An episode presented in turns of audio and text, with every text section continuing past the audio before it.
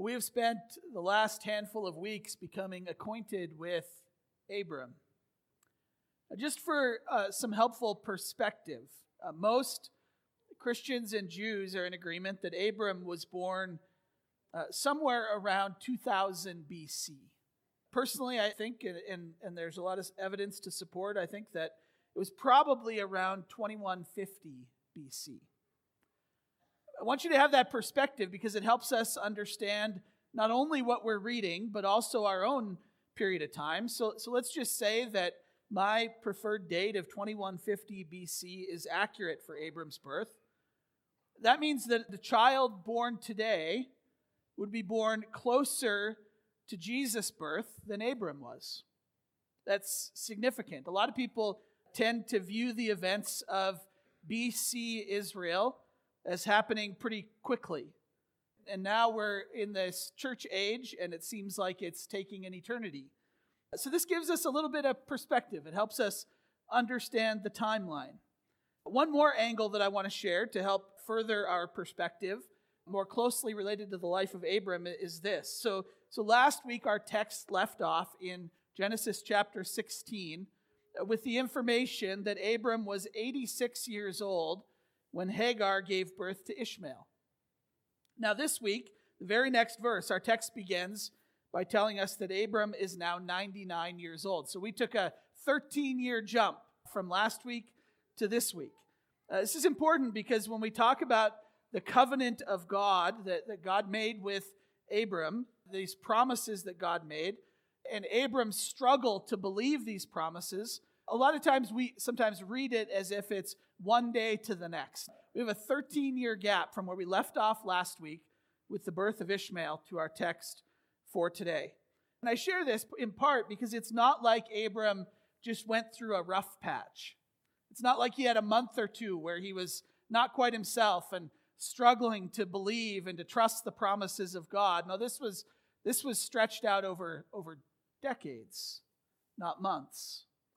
So Ishmael is now a teenager. We can presume that, that Abram's family drama has likely continued. It's unmentioned in the text, but I would imagine that there was significant drama from where our text left off last week with Ishmael's birth until now, when Ishmael is a teenager. And in verse 1 of our text, God appears to Abram, and Abram falls face down before him. We'll see in this encounter with God that God gives a number of things, a number of gifts, we might say, to Abram and Sarai. So listen as I read our passage to what it is that God gives, that God provides. Genesis chapter 17, starting in verse 1. This is God's word to us. When Abram was 99 years old, the Lord appeared to him and said, I am God Almighty. Walk before me faithfully and be blameless. Then I will make my covenant between me and you and will greatly increase your numbers. Abram fell face down, and God said to him, As for me, this is my covenant with you. You will be the father of many nations. No longer will you be called Abram, your name will be Abraham, for I have made you a father of many nations. I will make you very fruitful. I will make nations of you, and kings will come from you. I will establish my covenant as an everlasting covenant between me and you and your descendants after you for the generations to come, to be your God and the God of your descendants after you. The whole land of Canaan, where you now reside as a foreigner, I will give as an everlasting possession to you, to your descendants after you, and I will be their God. Then God said to Abraham, As for you, you must keep my covenant, you and your descendants after you for the generations to come. This is my covenant with you and with your descendants after you, the covenant you are to keep Every male among you shall be circumcised. You are to undergo circumcision, and it will be a sign of the covenant between me and you. For the generations to come, every male among you who is eight days old must be circumcised, including those born in your household, or bought with money from a foreigner, those who are not your offspring. Whether born in your household or bought with your money, they must be circumcised. My covenant in your flesh is to be an everlasting covenant. Any uncircumcised male who has not been circumcised in the flesh will be cut off from his people. He has broken my covenant. God also said to Abraham, As for your wife Sarai, you are no longer to call her Sarai, her name will be Sarah. I will bless her and will surely give you a son by her. I will bless her so that she will be mother of nations. Kings of peoples will come from her. Abraham fell face down. He laughed and said to himself, Will a son be born to a man a hundred years old? Will Sarah bear a child at the age of 90? And Abram said to God, If only Ishmael might live under your blessing. Then God said, Yes, but your wife Sarah will bear you a son, and you will call him Isaac. I will establish my covenant with him as an everlasting covenant for his descendants after him. And as for Ishmael, I have heard you. I will surely bless him. I will make him fruitful and will greatly increase his numbers. He will be the father of twelve rulers, and I will make him into a great nation. But my covenant I will establish with Isaac, whom Sarah will bear to you by this time next year. When he had finished speaking with Abraham, God went up from him. On that very day, Abraham took his son Ishmael and all those born in his household or bought with his money every male in his household, and circumcised them, as God told him. Abraham was 99 years old when he was circumcised, and his son Ishmael was 13. Abraham and his son Ishmael were both circumcised on that very day. And every male in Abraham's household, including those born in his household or bought from a foreigner, was circumcised with him. God, we give you thanks for your word. We ask that you would give us understanding and uh, maybe more importantly, that you would give us faith to believe. May you be glorified, we pray. In Jesus' name, amen. Well, I don't know if you noticed uh, while I was reading that text or if it stuck out in your mind that God gives a number of things in our text today. And I'm going to share a few of them with you. First, we see that God gives a reminder of his covenant promises. God gives a reminder of his covenant promises. We actually see this in two places in our text. Let's look at first at verse 4 and following. Uh, it says this As for me, this is my covenant with you. So, what does God say his covenant with Abram is? Uh, verse 4 You will be the father of many nations. Verse 6, he says, I'll make you very fruitful. Nations and kings will come from you. Verse 7 God promises that he would be the God of Abram's descendants for generations to come. Verse 8 uh, God promises that he will deliver to them, give to them the land of Canaan. From Genesis 12 until now, we have seen various sort of restatements, reminders of God's covenant with Abram. Remember that a covenant is it's a statement of agreement or a promise that defines the relationship between two parties. Uh, because of the, the progression of details about God's covenant with Abram, some have, have viewed these as different covenants. But, but I think Scripture shows us pretty clearly that we should view God's covenant with Abraham not as a series of individual covenants, but as one covenant to which God continually, progressively reminds Abraham, calls him back to, and adds some additional detail. God reminds Abram that he has promised to make him into a great nation. He reminds him that God would give him and his descendants this land. And we see some additional details in verse 7. It's not necessarily new, but, it, but new emphasis, maybe. He says, I will establish my covenant as an everlasting covenant between me and you and your descendants after you for generations to come, to be your God and the God of your descendants. God makes these promises intensely personal. not only for Abram, but for all of his descendants. God says, I will be their God. This reminder of God's covenant promises intensifies in verse 19. Verse 19 says, Your wife Sarah will bear you a son, and you will call him Isaac. I will establish my covenant with him as an everlasting covenant for his descendants after him. Now, now we get into something here that's new and specific. Not only will Sarah give birth to a son, but God gives Abraham the name that he is to call his son, the name Isaac. Why the name Isaac? I think our answer is found a couple of verses earlier in verse 16 of our text. God reminds Abraham of the promise that Sarah would give birth to a son. And what is Abraham's response? He falls to the ground in laughter. He says, Will a son really be born to a hundred year old man? And God says, Yes, as a matter of fact. And you will give him the name Isaac. And what does the name Isaac mean? It means laughter.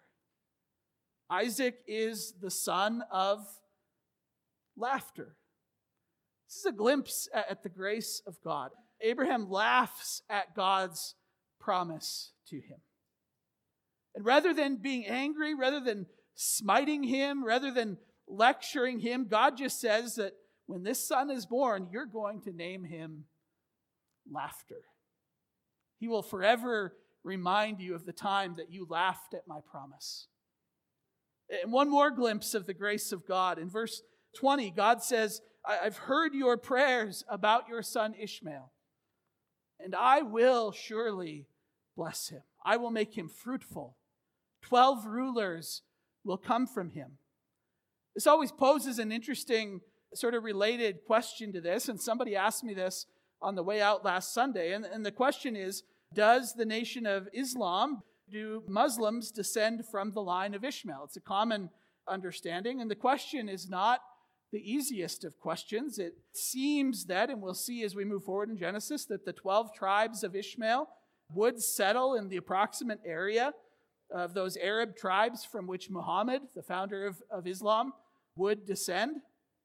The Quran, the Islamic holy teachings, the Quran teaches that they are the true descendants of Abraham. The Quran teaches that Abraham was an obedient prophet of the Lord. In fact, many Muslims believe that it was actually Ishmael who climbed Mount Moriah with Abraham rather than his half brother Isaac. We'll hear that story in a couple of weeks. But the reality is, there's almost no evidence for most of the claims that Muhammad makes that he descended from Ishmael. From a purely historical perspective, the evidence uh, falls much more in line with the Hebrew tradition. Many people believe that there's actually no relation or connection between Muhammad's Arab ancestry and Abram's family. God gives Abram a reminder, multiple reminders actually, in our text for today of his covenant promises. What else does God give in this text? Second, God gives new names to Abram and Sarai. Verse 5 says, No longer will you be called Abram, your name will be Abraham, for I have made you a father of many nations. Now we get to this distinction that I've made several times the last number of weeks between the name Abram and the name Abraham.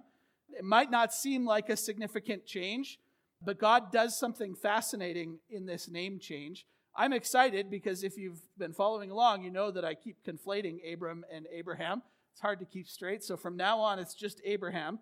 But what do these two names mean? Quite simply, Abram means exalted father. And Abraham means father of multitudes. Think about that difference. Exalted father, respected, as opposed to Abraham, which means father of many, father of multitudes. In verse 15, God also changes Sarai's name to Sarah. He reiterates his promise to bless her, to give her a son and says that she'll be the mother of nations and kings. But of course, the question is why does God change their names? And the, and the short answer is pretty simple God gave Abraham a reminder of his promises and grace and goodness that he would remember every time he heard his new name. And this isn't the only time that God does this. Jacob became Israel after wrestling with God. Simon became Peter, which means rock. God is marking a, a, new time, a new season, a new era in the life of these people with their new names. This was actually a fairly common practice even after the death of the apostles into the early church, where people would sometimes upon their baptism, they would be given a Christian name, a very common practice throughout the history of the church. Uh, also, uh, sometimes uh, upon people's conversion, they would be given a new, a new name. Dating back to really the, the first generation after the apostles died, we have record of, of this happening, of this tradition continuing. Abraham and Sarah were changed. Their lives were defined by this covenant relationship with God. Their very identity changed. The third thing that we see God giving in our text is perhaps the most complicated one, uh, and that's that God gives signs of his covenant. Verse 4, God says, As for me, and he lays out his covenant promises. But when we arrive at verse 9, God says, As for you, you must keep my covenant. You must keep the terms of this relationship, of this agreement for you and your descendants and for generations to come. And God says, verse 10, This is my covenant with you and your descendants after you, the covenant you are to keep. Every male among you shall be circumcised. You are to undergo circumcision, and it will be the sign of the covenant between me and you. For the generations to come, every male among you who is eight days old must be circumcised. My covenant in your flesh is to be an everlasting covenant. Any uncircumcised male who has not been circumcised in the flesh will be cut off from his people. He has broken my covenant. And this is the point in the sermon where you give thanks to God that I'm not a pastor who uses object lessons frequently we all squirm a little bit when we hear a passage like this. At least the men here squirm a little bit. And I apologize in advance for any awkward conversations that you might have on the car ride home today. I'm just preaching the word. God gives Abram or Abraham a clear sign of his covenant. And rightly so, many might ask, why this sign? So let's talk for a moment about what we mean by the word sign first. Uh, think about the purpose of a sign along the highway. Uh, you don't go to the sign itself to find what you're looking for, right? If you're driving down the interstate and you see a billboard for a restaurant, you don't park on the shoulder and climb the fence and walk up to the billboard expecting to find the restaurant. You know that that sign exists as a reminder and to point you to the object that you're seeking. This isn't the first time that we've seen this in Genesis. Remember, after the flood, God gives a sign. He gives this sign of the rainbow, pointing people to his promise, to what he had declared that he would never flood the earth in that way again. But this sign of circumcision is certainly, we might say, on a whole new level. This is a sign that was carved into the body of every male several aspects of this covenant of circumcision that are worth making note of. The first one is that it's a permanent sign. It involves the cutting off of foreskin that cannot be reattached. It forever changes the anatomy of those who receive the sign. And so it points us to the everlasting, the permanent nature of God's covenant.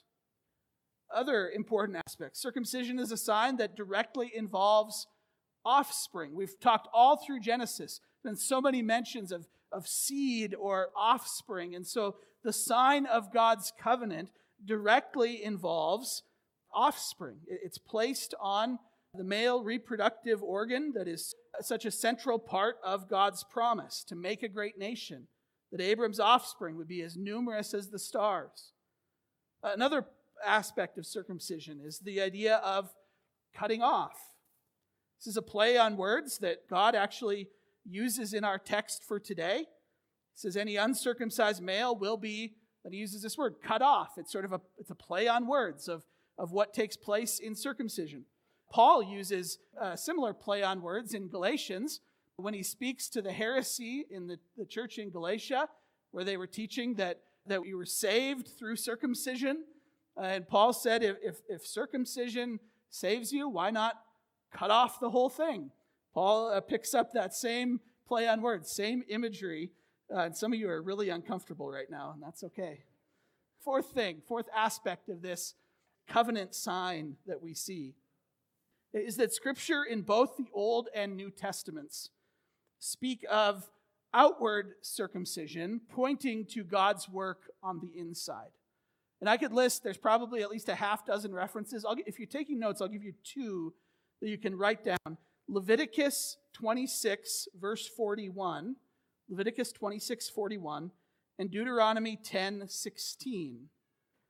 And then Paul also speaks of this in Romans, a couple places in Romans this sense of circumcision being tied to the purification rituals of the law, being tied to inward heart change.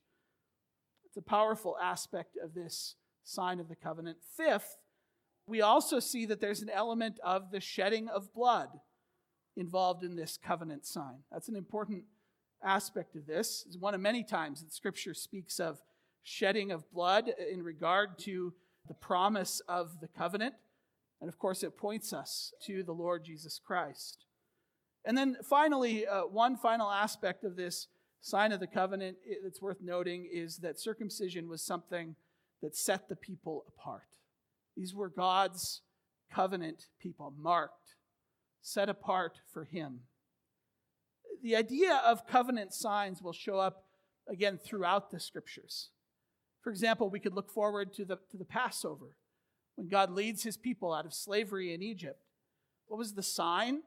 Exodus 12, verse 13 says this that the blood on the doorposts of the house was, quote, a sign, a sign that brought salvation to that household. And this helps us with, with one of the aspects of the covenant that many struggle with, many have questions about the, the fact that it was for males only. Why did God decide on a covenant sign that was only to be received by males? And the short answer is I have no idea. I don't know the mind of God, I don't pretend to. Uh, but we do know that, uh, that God has done this throughout history, throughout the, the history of his relationship with his people. He's done things like this. For example, not everyone in that household in Egypt would have spread the blood on the doorposts of the house. But the whole house was saved by the faith of that family leader who did. A man would make sacrifices at the temple on behalf of his family for the remission of their sins. And so there is no sense of bigotry involved here. This is simply the way that God had structured things. God made covenant promises to his people. And the requirement of the covenant was that everyone to whom it applied must receive the sign of that covenant. All males must receive the sign. And if they didn't, the penalty was pretty severe. They were cut off, they were excommunicated. If we read the law of Moses, we see that this is not something that's taken lightly. This person is as good as dead to their family, to the community. And we see the significance of this sign of the covenant in verse 23. It says, On that very day, Moses is emphasizing something here for us. On that very day, Abram took his son Ishmael and all those born in his household and all those that he had bought with his money, every male in his household, and circumcised them as God told him. This was a rough day in Canaan. If any time in Abram's life, it might have been justifiable for him to doubt God, this might have been the moment. But in, in the comedy that is Abraham's relationship with the Lord, suddenly he is instantly obedient. On that very day, our text says, Abraham obeyed the Lord, and the sign of God's promises and covenant and grace was written upon their bodies. But what happens moving forward? What do we do from here? And God, in His grace, made provision for this. It says, From now on, when, when a male child was eight days old, the promise of God's goodness, the promise of the covenant, the sign of the covenant, uh, would be applied to them as well. But we can never lose sight of, of the true meaning of this covenant sign, and that's the object to whom it was pointing the one whose blood would be shed, the one who would truly be cut off for the salvation of not just Israel, but all people. And Paul draws this connection for us in Colossians chapter 2. It's a beautiful passage of scripture. Colossians 2 says this Paul connects these things for us. It says, In him also, so speaking in, in Christ, you were circumcised with a circumcision made without hands by putting off the body of flesh by the circumcision of Christ, having been buried with him in baptism, in which you were also raised with him through faith in the powerful working of God who raised him from the dead. In Christ, all that had been promised to Abraham and his offspring came to be. It found its fulfillment. He says, In Christ, your body of flesh, your sinful nature was cut off when you received the circumcision of Christ. And then he goes on to describe what he's talking about in verse 11 by putting off the body of flesh by the circumcision of Christ, having been buried with him in baptism. This is a beautiful passage. We are part of a new and better covenant. Our sinful nature is cut off and buried with Christ in our baptism. Think about that old covenant sign. That's as far as it could go. The cutting off was as far as that covenant sign could go, cutting off the old. But in baptism, in this new covenant sign, there's more. Having been buried with him in baptism, and listen to what Paul says, in which you were also raised with him through faith. Paul says that baptism is a new and better circumcision. Circumcision could only serve as a symbol of the removal of the flesh, but in baptism you are buried and raised again to live in the promises of God, to live in the covenant promise of God to us. And, and of course, in this new and better sacred act, God welcomes girls and boys, women and men to find their identity and their life in Him. In your baptism, God cut off, God put to death your sinful nature, and you were resurrected in faith to a new life in Christ. It's not merely a symbol, it's the new and better sign by which we are buried and made alive in Christ. In baptism, God offers the benefits of Christ's redemption to all people, men and women, and graciously bestows the washing of regeneration, the newness of life to all who believe. And just like Abraham, and just like all of Israel, God calls us to live in daily repentance and personal faith in what Christ accomplished for us and in us. God's covenant with Abraham points us forward. It serves as a sign of what we receive freely from Christ. Let's pray. God, we are so grateful for your word. Grateful for all that you've given us.